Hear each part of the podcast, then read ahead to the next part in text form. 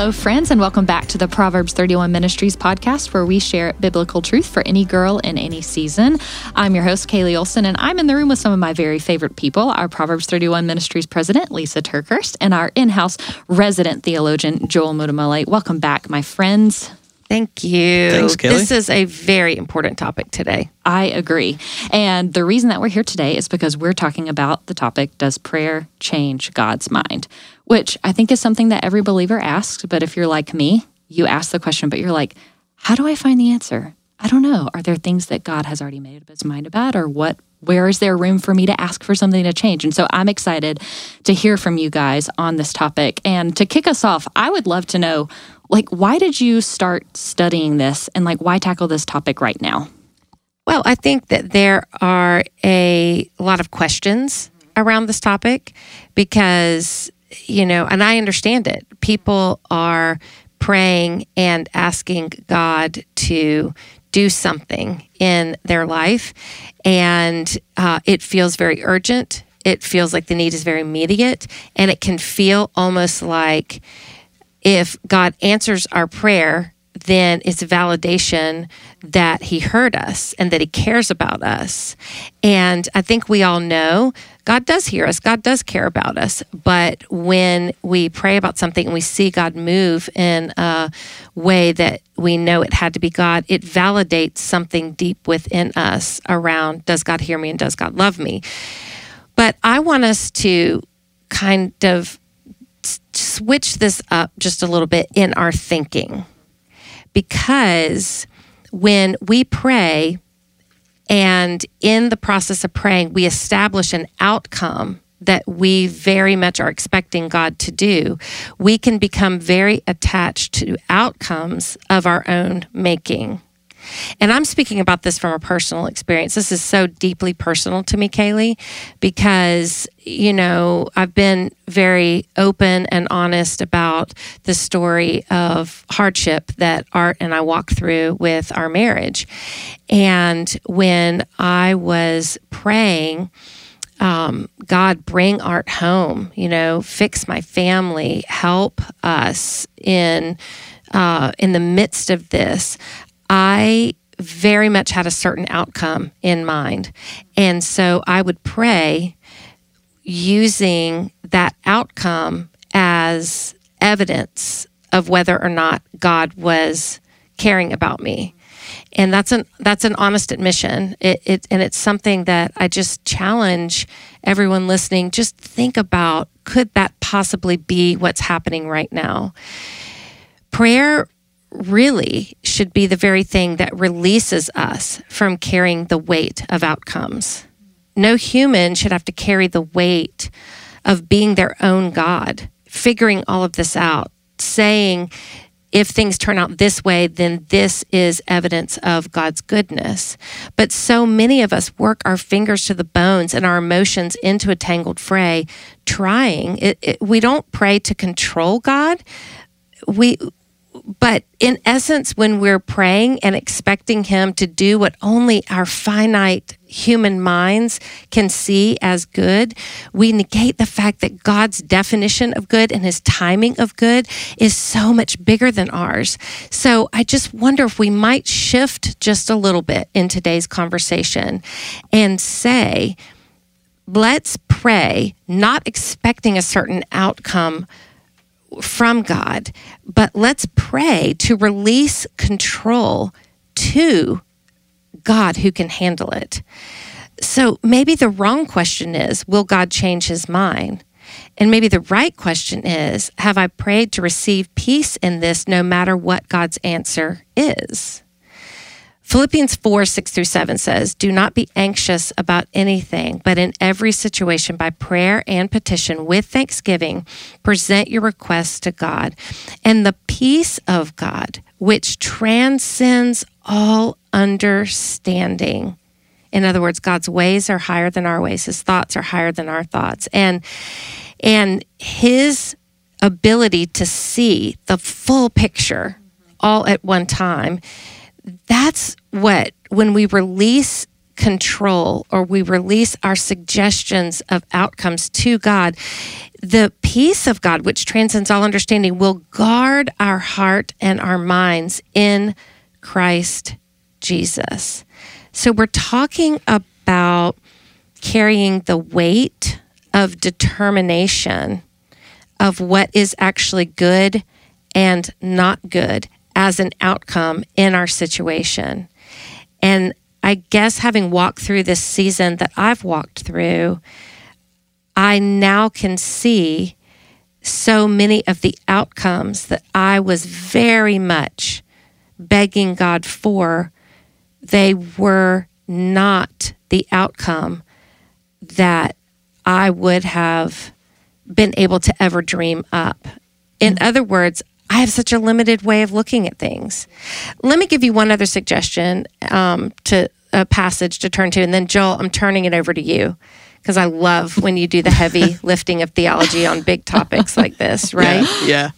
And I do want to get to the question, you know, will when we pray, does it change God's mind? Because I, I, do think that's a legitimate question, but I feel like it's first to say, okay, let's just, it's not that it's a wrong question, will God change his mind? But I think the right question at first is, have I prayed to release uh, the weight of this and to receive peace in this no matter what God's answer is? So when you look at the Lord's Prayer, Matthew chapter 6, I love turning to the Lord's Prayer.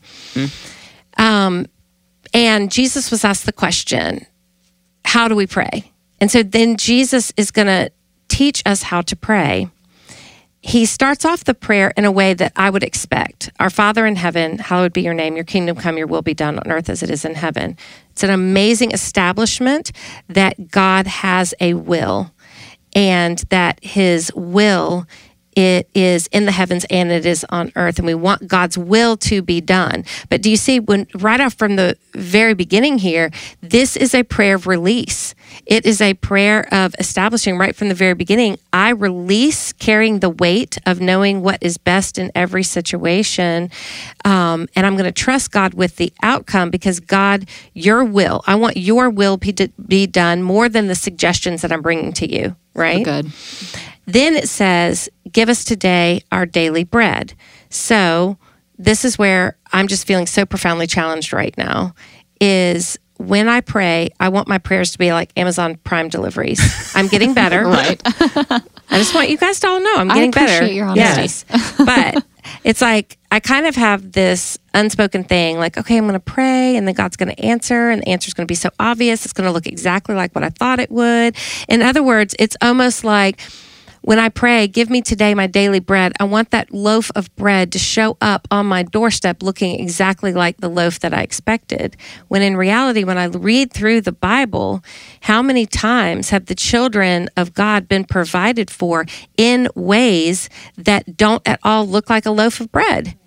In the case of the children of Israel, they were wandering in the desert for 40 years. God rained down manna sweet potato flakes, mm-hmm. kind of like coriander seed flakes raining down, right?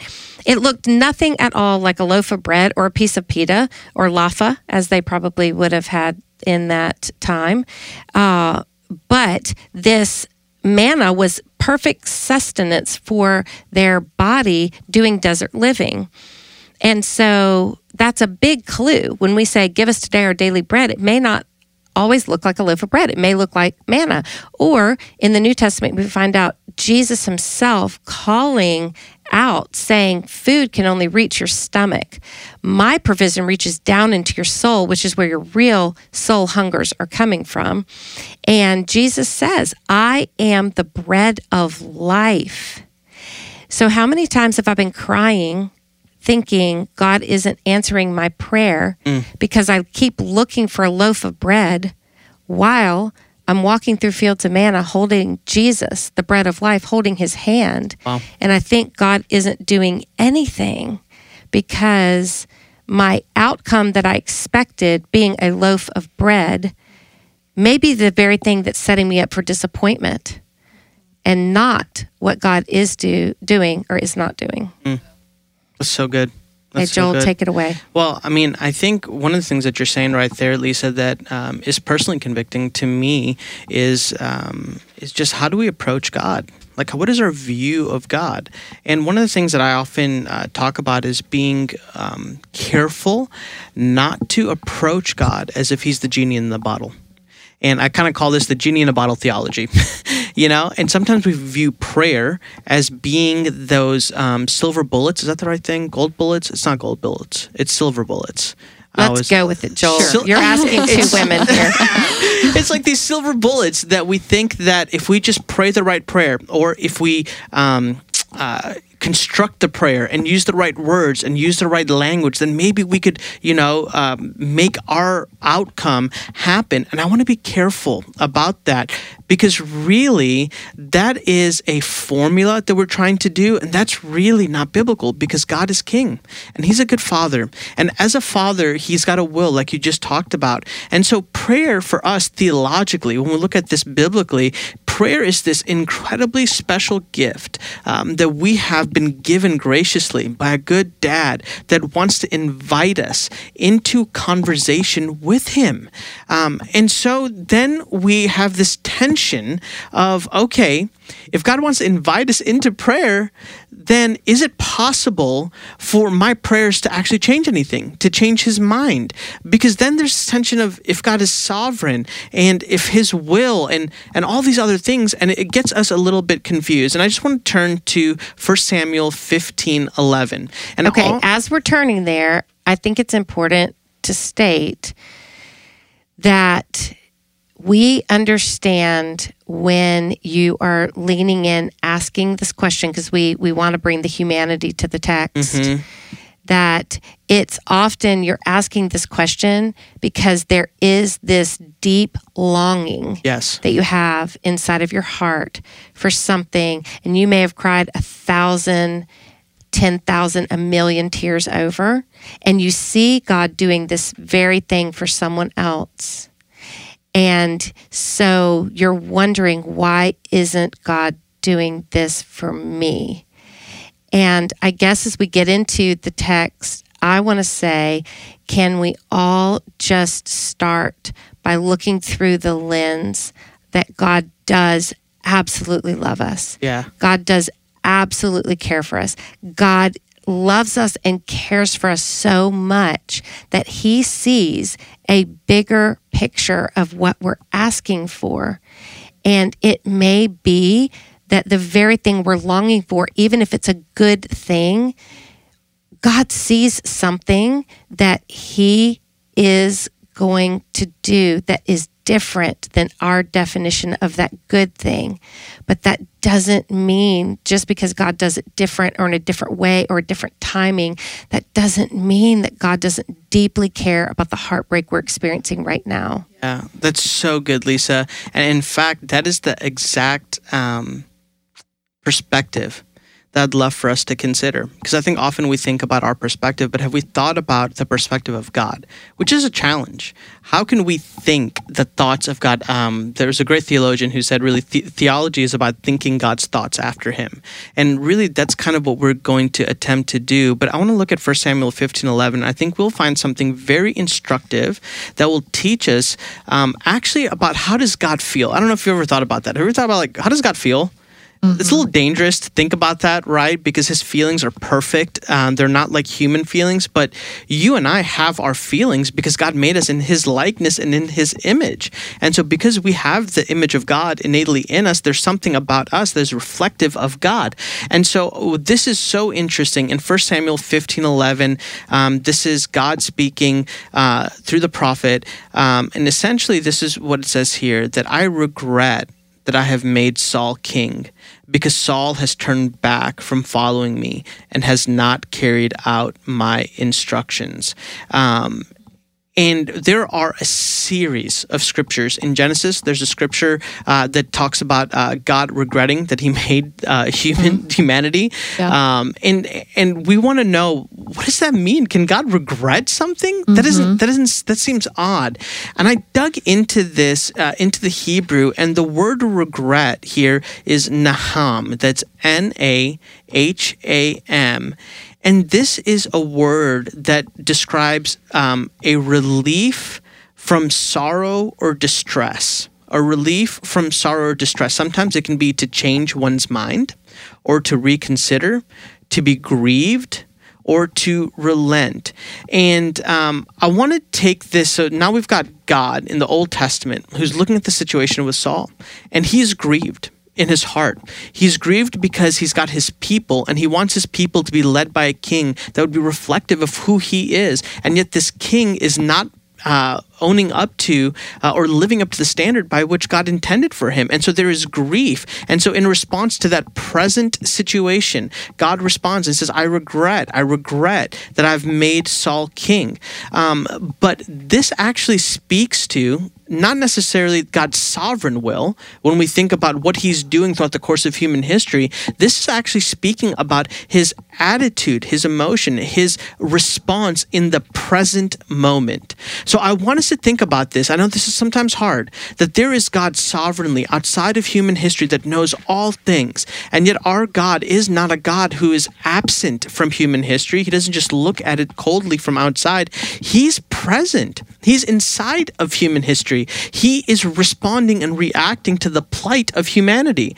And you're going to say, Joel, how do we know this? Well, uh, actually, one of my favorite scriptures is John chapter 11. And we know this because Jesus in the New Testament is the uh, is God the Father, the invisible God the Father, made visible in in humanity and still maintained 100% divinity. Uh, Jesus has best friends. this is kind of right, like like we know Peter, James, and John are his inner inner three, and he also has uh, a very good friend by the name of Lazarus. And then Jesus hears about the death of Lazarus, and I just want us, you know, if you've got some time, I want you to read chapter 11. I'm going to summarize it for the sake of time, uh, but this is so interesting that and Jesus. tell us which book is it is again. This is the book of John, Right. John chapter 11, the death of Lazarus, and it's kind of verses 1 through 16. Um, Jesus hears that his friend has died. And the text tells us that Jesus waits essentially four days. Well, why does Jesus wait four days? Well, because in um, rabbinic culture, in Jewish understanding, there was this thought that the spirit of the individual would hover over the, the body for a period of three days. And so there was this thought idea, well, maybe a resuscitation would take place in three days. And you would know that that took place because the spirit had kind of been hovering over.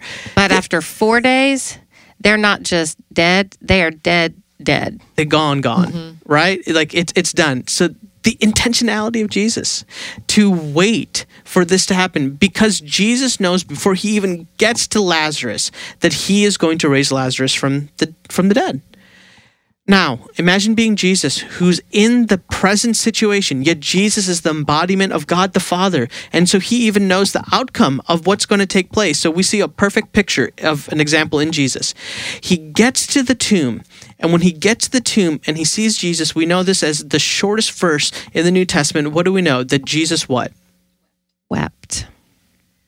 Y'all, Jesus wept. He responded to the death of Lazarus in that moment, in that situation, uh, with grief and with sorrow. And yet, he knows he's going to raise Lazarus from the dead. Why is it so important for us to see that Jesus himself wept in that moment? Um, because it tells us that Jesus is present in that moment and the present plight of humanity, the impact of sin and destruction on the people that God himself has made, it affects the heart of God.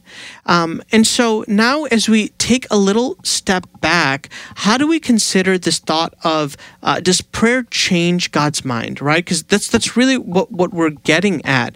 Well, we know by the example of Jesus, by the example in First Samuel, that God responds to humanity in the present situation uh, with an emotion, which is grief. But I want us to look at Jonah chapter uh, 3, verse 4, and I'll just summarize this. We already know the story of Jonah. Jonah calls the people of Nineveh to repentance. Uh, and yet, the expectation that Jonah has is that God is going to enact judgment. And what happens to Jonah when God relents? He is very attached to the original outcome he was expecting. that that's probably one of the best ways I've heard that. He is very attached to one of the right to the original outcome that he had. Well, notice this that there was a present situation, and that present situation was the sin and um, the absolute depravity of this nation called Nineveh. And God was going to bring judgment to Nineveh. This is the present situation. But the present situation changes what is the change? Well, the change is in the form of Jonah, who preaches, or some people may say that he prays. He, he's pleading with them and saying, "You you must repent." The present situation changes, and, and the, he tells them there will be consequences. And there's going to be consequences. So Jonah is very attached to the outcome that he felt like he received straight from the Lord. Right, and the outcome would have taken place if the situation remained the same. But notice the situation doesn't remain the same the people repent. They actually plead for forgiveness. And the catalyst of this is they hear the words of, of the Lord through God's people, God's agent, Jonah. And so when the present situation changes, God's response to that present situation changes. And so does prayer change God's mind? In a sense, it can, absolutely, because we have in this unique, mysterious way the opportunity to change the situation when you and I participate in prayer. Now, this isn't just with Jonah. Uh, think about King Hezekiah. Uh, King Hezekiah has a situation, we know this, Lysa, from Trustworthy. Uh, he's got this disease, he's going to die, and yet he pleads to God and he intercedes. He, and God gives him more time because the present situation changed because of the presence of prayer. Think about Moses. Uh, Moses and the Israelites should have been wiped out probably three or four times. He's, I mean, if we're just going to be honest, right? Mm-hmm. And in each one of those instances, Moses Thank goodness for the people of Israel, for Moses, because Moses intervenes on their behalf. The present situation changes when Moses comes down off of Mount Sinai and he sees the people um, acting out idolatry. It is Moses who prays on behalf of the people, and the present situation changes because of the presence of prayer. And so I just want to encourage us right now that when we think about prayer, we should not be thinking about it in a defeated type of way or even uh, in the sense of, man, is is this is this going to make a, a difference? One of the things that we see over and over in Scripture that just the very presence of prayer it changes our present situation, and now we have to step back and say, okay, God, in your sovereignty in your lordship, in your kingship, we accept, like, we trust that this outcome is going to ultimately be an outcome that honors you. And I want to go back to that Philippians passage because that was so important, Lysa, what you had said. And notice the outcome of the prayer of Philippians 4 6 through 7. There is this weight of anxiety. But then verse 7 says, and the peace of God. That Greek word peace, it brings back an Old Testament word of shalom. And shalom is a peace, it's a sense of serenity. It's when all the wrongs have been made right, there is a lack of anxiety between God and man. And because of that shalom between God and man, man and man can experience shalom. And this is what it says, which transcends all understanding and that will guard our hearts and our minds in Christ. And so I would suggest that prayer absolutely absolutely changes something. And sometimes, because of the presence of prayer in our present situation, our circumstances change, our present circumstances change. But then sometimes the circumstance might not change, but even if the circumstance does not change, our, our hearts are actually being changed. And so prayer is about a changing of our hearts, it's about a formation of our hearts. And when we come and we think about prayer, I would just think of us to pray with these three things in mind. Uh, these three truths about who God is. One, that we pray and we recognize that prayer includes the love of God, Prayer includes the wisdom of God, and prayer includes the power of God. And when we come to the Lord in prayer and we remember these three, truths about who God is uh, that God is a God of love, that God is a God of wisdom, and that God is a God of power, it does exactly what you had mentioned, Lysa. It releases the weight and the burden of responsibility from our feeble hands, and it places them in the hands of our faithful God. Uh, and that is something that we can put all of our hope in. Here's what I want to make sure we don't hear that our God is inconsistent in his character or his nature. Mm. So he's not going to change his character or his, his nature.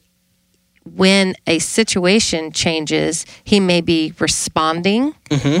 in his character and his nature to the shift of the atmosphere prayer, to the shift of people Yeah. repenting or lamenting or softening or to people not repenting or relenting or softening.